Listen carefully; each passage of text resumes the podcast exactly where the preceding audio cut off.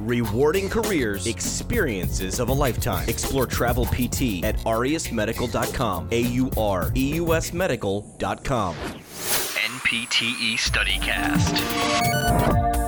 Uh, welcome to NPTE StudyCast, taking a look at all the various parts that come together for the NPTE and how we can make it a little more enjoyable to get past that test. On the show today is Matt Tuttle. Matt, welcome to the program. I appreciate you having me back, Jim. Really looking forward to it. We're looking at uh, something around the knee area, and who better to have on the show than somebody who works in the in the NBA. Uh, players uh, always taking sure taking care of their knees.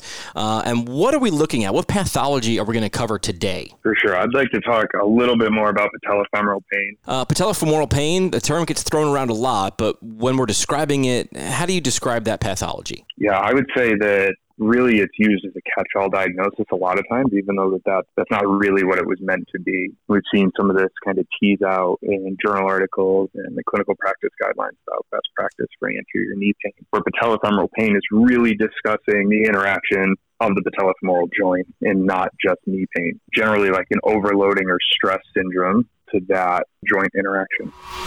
Anatomy. Next up, we look at what's involved. I'm taking a wild stab at this and saying something has to do with the patellofemoral joint.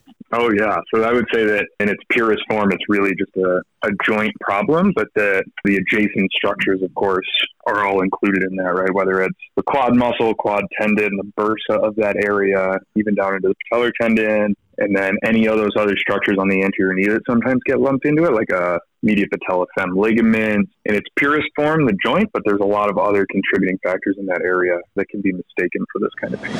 Special tests. Proving and disproving. How do you start to localize things here in the patellofemoral pain area, Matt? Yeah, I would, for me, I look at this more as a, uh, a diagnosis of exclusion. I want to make sure that I check all my other boxes so I don't miss anything. For me, I try and rule out anything like high risk acute injury diagnoses, which would be like more of an ACL, a patella fracture, a meniscus injury, you know, any other acute concerning injuries to that area, and then getting into some lower risk diagnosis. So is it just a patellar quad tendinopathy? Is it a sprain strain kind of moment? And then once I feel like I've checked all of those boxes, uh, is trying to stress that patellofem joint, whether it's through motion or just palpation around that area to see if that's the real structure that may be eliciting the pain. And that kind of covers differential diagnosis because it's really of a rule in, rule out. It's it's proving and disproving by elimination, as you mentioned. Yeah, absolutely. Differential for this one is crucial.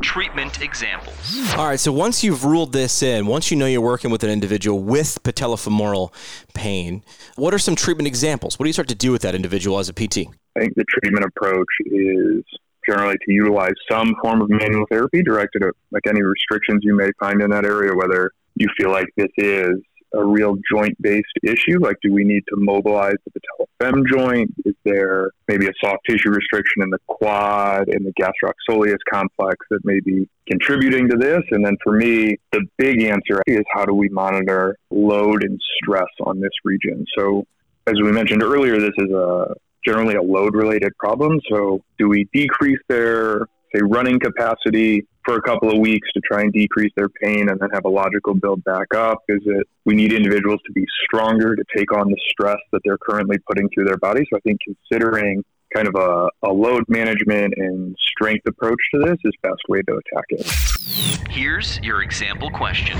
Students love the sample questions, always want to think they can get a handle on how this might pop up on the NPTE. So if we were to have a sample question for this, what would you throw at the students? Which of the following is most likely a contributing factor to insidious onset patellofemoral pain? And your kind of four options here would be either A, a hamstring strain, B, a 15% decrease in running mileage per week, C, a 15% increase in running mileage per week, or D, no change recently in running mileage. All right, so hamstring strain, 50% decrease in mileage running per week, 15% increase in running mileage per week, or maintaining current running mileage. Those are your four options. Uh, where's your head go? Correct answer on the sample question here, Matt?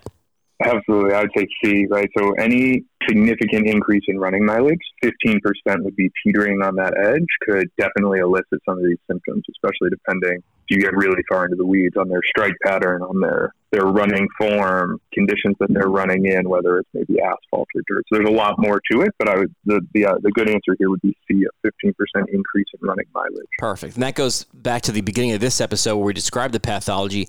Pain often due to overloading or stress on the region, and a 15% increase could elicit that patellofemoral pain.